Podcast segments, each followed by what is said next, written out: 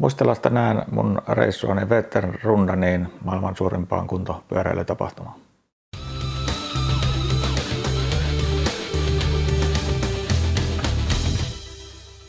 Morjesta, morjesta ja tervetuloa uuden Velokin podcastin pariin. Tämä on siis pääasiassa audiolähetys, vaikka videoreita YouTubessakin näkyy, eli audio on kuunneltavissa suosituimmissa podcastipalveluissa Spotify sekä Apple ja Google Podcast ja niin edespäin. Tänä keväänä, kun ei ole kuntotapahtumia ollut lainkaan, kaikki on peruttu tai vähintäänkin siirretty syksyyn, niin ajattelin, että voisi olla paikallaan muistella vähän vanhoja. Olen siis osallistunut maailman suurimpaan pyöräilykuntotapahtumaan Veterrundaniin vuonna 2014.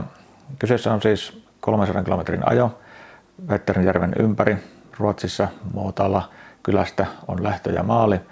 Ja Reittinähän se ei ole mikään sinänsä kauhean haastava muuta kuin se matkansa puolesta. Nousumetrejä täytyy olla itse asiassa vähemmän kuin esimerkiksi Pirkan pyöräilyllä pitkällä lenkillä. Eli se pituus on se haaste ja sitten tietysti se, että lähtö on sitten mihinkä vuorokauden aikaan hyvänsä. Eli osallistuja tällä päämatkalla taitaa olla nykyään rajoitettu 20 000 ja lähtö tapahtuu ympäri vuorokauden. Ja tota, niinhän sinä sitten joutui yölläkin ajamaan ja se oli ehkä yksi niistä suurimmista arvotuksista, mitä itsellä oli, että kuinka sen kanssa käy. Mä tiesin jo etukäteen, että kun mä esimerkiksi Pirkan yöpyöräily joskus ajanut, että se kroppa ei, ei pelaa niin kuin päivällä ja muutenkin se, että kuinka on saanut levättyä edellisenä yönä ja näin edespäin. Mutta palataanpa siihen lähtötilanteeseen. Eli mä olin silloin ruvennut ajamaan pitempiä ajoja. Mä olin ajanut edellisenä keväänä sen pitkän pirkan 217 kilometriä. Ja sitten syksyllä pyöräilyn, Skandinavia myllyn, vai olisiko ollut, saattoi olla muuten Routa 300 nimellä jo silloin.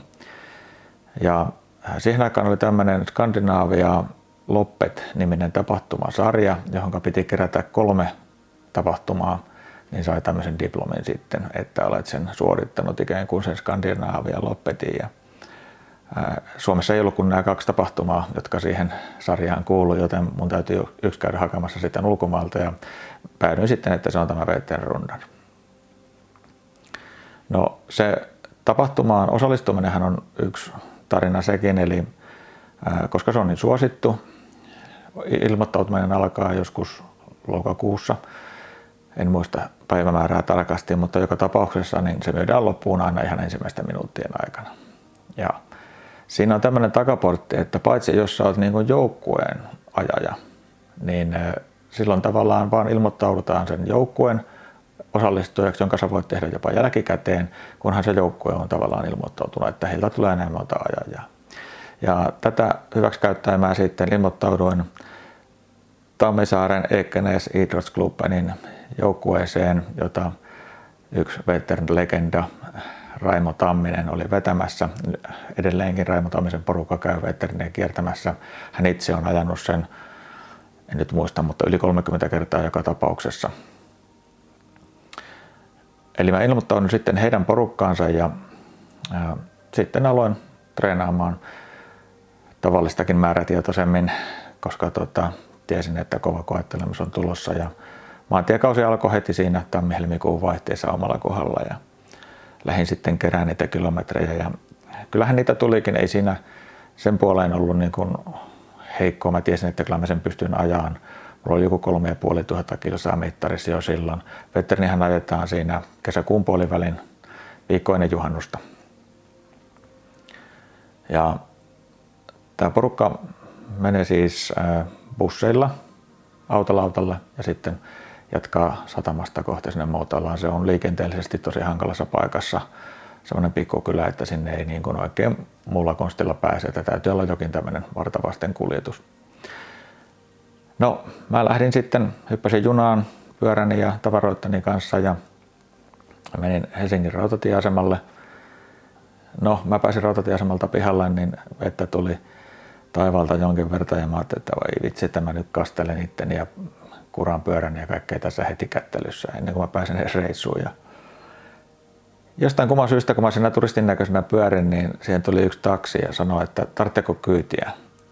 ja että hyppää kyytiin ja hän nostaa sun pyörän. Ja, tota, no, nyt on kyllä Helsingin taksilla palveluasenne kohdallaan ja kävi ilmi, että hän oli siis pyöräharrastaja itsekin ja arvas mihin mä oon menossa ja tota, että ikään kuin halusi auttaa mua siinä tilanteessa ja pääsin kuivana sitten sinne satamaan, jossa muu porukka jo olikin, takkana bussit tuli sitten siihen, eli kahdella bussilla mentiin, yksi oli täynnä matkustajia, toisessakin oli vähän matkustajille tilaa, mutta suurin osa penkeistä oli poistettu ja sinne sitten pakattiin ne pyörät.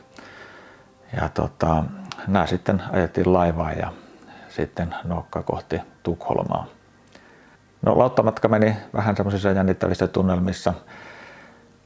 Ei tiennyt vielä oikein mitä on edessä ja tosiaan vähän arvelutti, että kuinka tässä reissussa käy.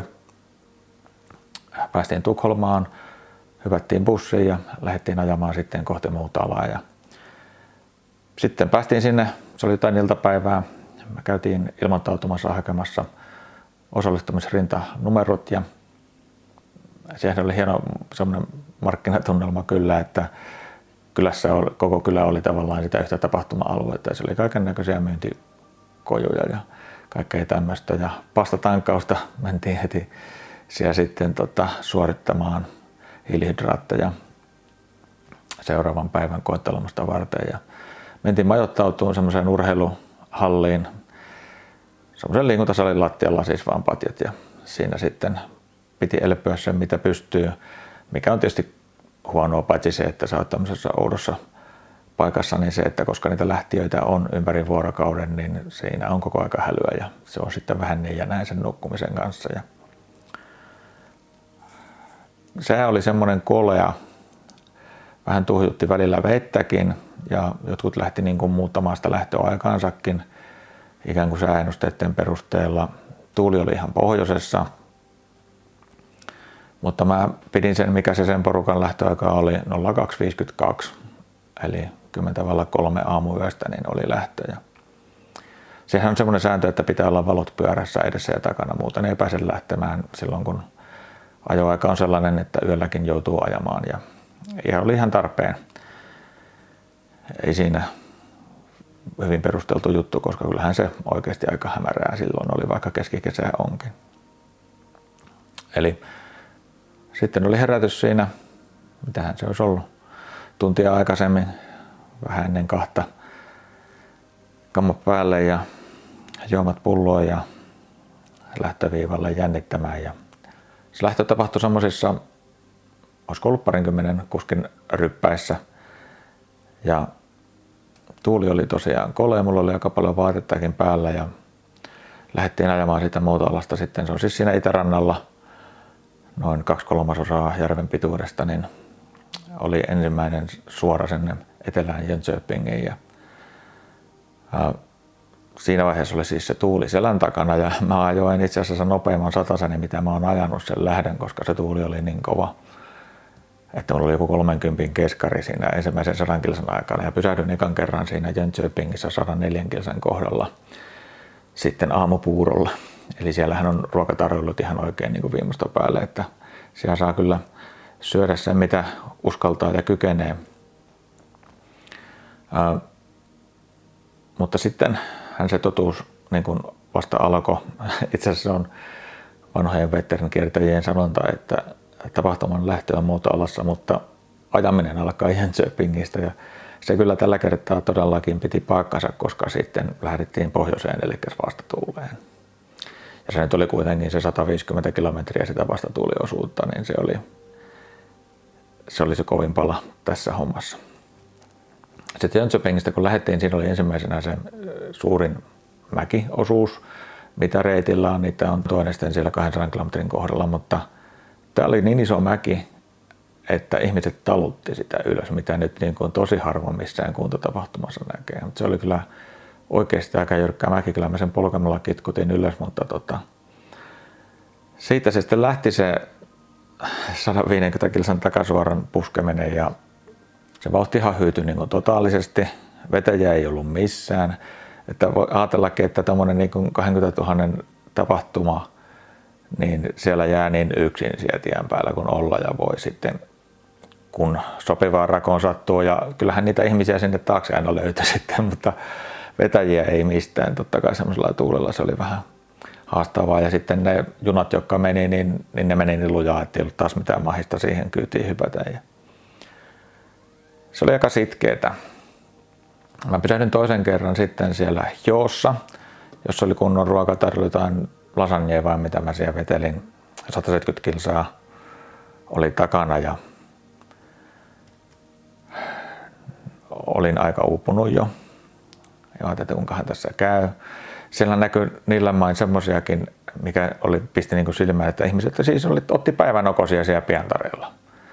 Että tuntui niin kuin aika hassulta, että ajattelin, että siitä vasta niin kuin on karmea sitten lähteä jatkamaan. Että, mä sitten semmoisia taukoja sentään pidä, että kyllä mä niin kuin ajoa jatkoin.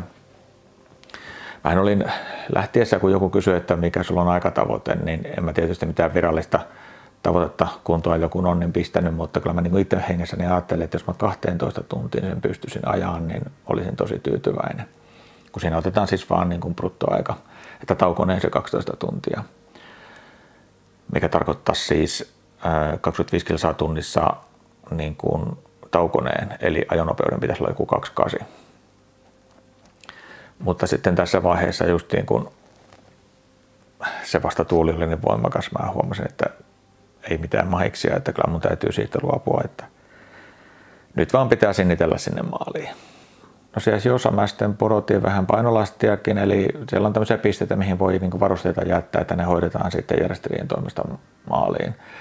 Esimerkiksi niin kuin valot ja taisi jättää sadevehkeekin jo pois, kun huomasin, että kyllä tämä keli tästä lähtee selkeä. Ja jätin sen paketin sinne ja jatkoin matkaani sitten kohti pohjoista edelleen vastatuulessa. Ja no siinä sitten seuraavan kerran mä pysähdyin puuviikkenissä 225 kilsaa. Ja huokasin siinä ja lueskelin sitä reittikarttaa ja katselin, että 75 kilsaa siis jäljellä, että 35 kiviä kun jaksan puskeen, niin sitten se reitti kääntyy sieltä järven pohjoispäästä Hammarsunderista sitten takaisin etelään, eli sitten mä saan tuulen selän takaisin uudestaan. Ja laskeskelin, että jos mä pystyisin pitämään kunnon vauhtia, niin mulla olisi vielä mahdollisuus siihen 12 tuntiin, jos en pysähdy enää. Mulla oli semmoisia kofeiinikeeliä mukana ja mä niitä siinä nappasin siinä puuviikkenissä. Ja aurinkokin rupesi paistaa, rupesi vähän sellainen niin kuin toivo heräämään ja otin irtohihat ja lahkeet pois ja tuuliliimiinkin rupesi niin päivä lämpiä. Tuuli oli edelleen kova, mutta kumminkin semmoinen kesäinen olo oli siinä fiiliksessä. Näillä main muuten on myöskin se reitin toinen nousuosuus, jota mä en nyt sitten oikeastaan, ei se nyt enää niiden kaikkien muiden vastaankäymisten päälle oikein sinänsä tuntunut ongelmalta se, joo olihan se mäkin, mutta ne oli aika loivia, että siinä vaan kun pyörittelin, niin kyllä ne siinä meni. Siellä oli muuten tämmöinen yksi saarnamieskin kovaäänistensä kanssa julistamassa Jumalan sanaa näille ohikulkijoille on kuulemma siellä joka, joka vuosi samassa mäessä. Siellähän, se tunnelmahan siellä reitin varrella on kyllä hieno. Siellä on paljon kannustajia ja kaiken näköistä, niin kuin, varsinkin siinä iltasella, niin siellä on kaiken näköistä piknikkiporukkaa ja muuta siellä varrella. No anyway, niin mä jatkoin sitten matkaani siitä puuviikkenistä ja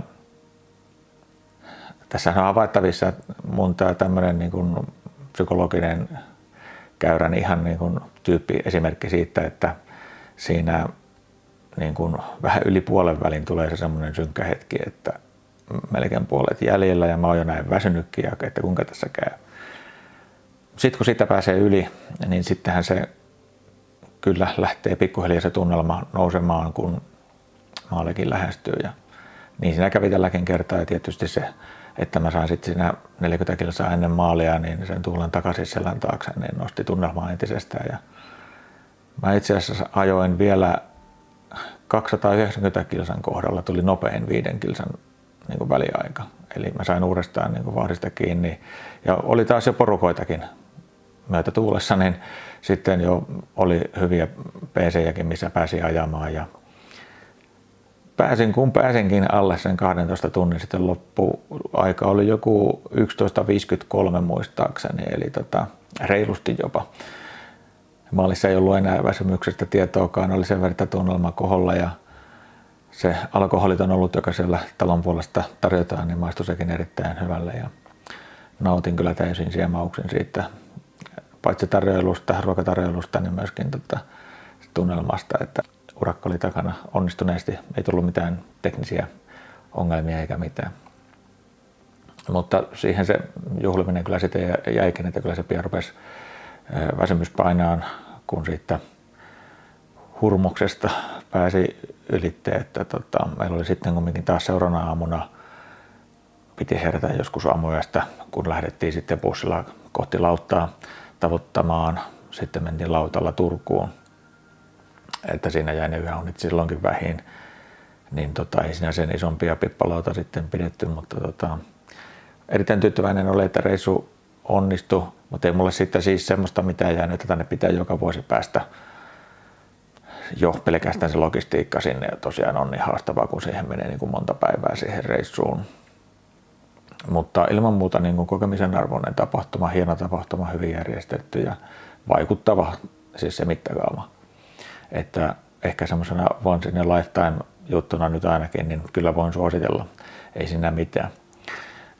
Kirjoittele hei vaikka videon kommentteihin tuven puolelle, että jos olet osallistunut, niin minkälaisia muistoja kautta tunnelmia on jäänyt niistä reissusta, tai jos et ole, niin kiinnostaisiko moinen koettelemus joskus käydä suorittamassa. Kiitos olit mukana. Palataan juttuun taas ensi jaksossa. Morjesta morjesta. Näiden muistojen lisäksi reissusta on jäänyt konkreettisesti talteen osallistuja mitali ja ostin myöskin valokuvan, jota sieltä paikalliset sportfoton kuvaajat otti. Se on tuosta viimeisiltä kymmeniltä kilometreiltä tämä kuva.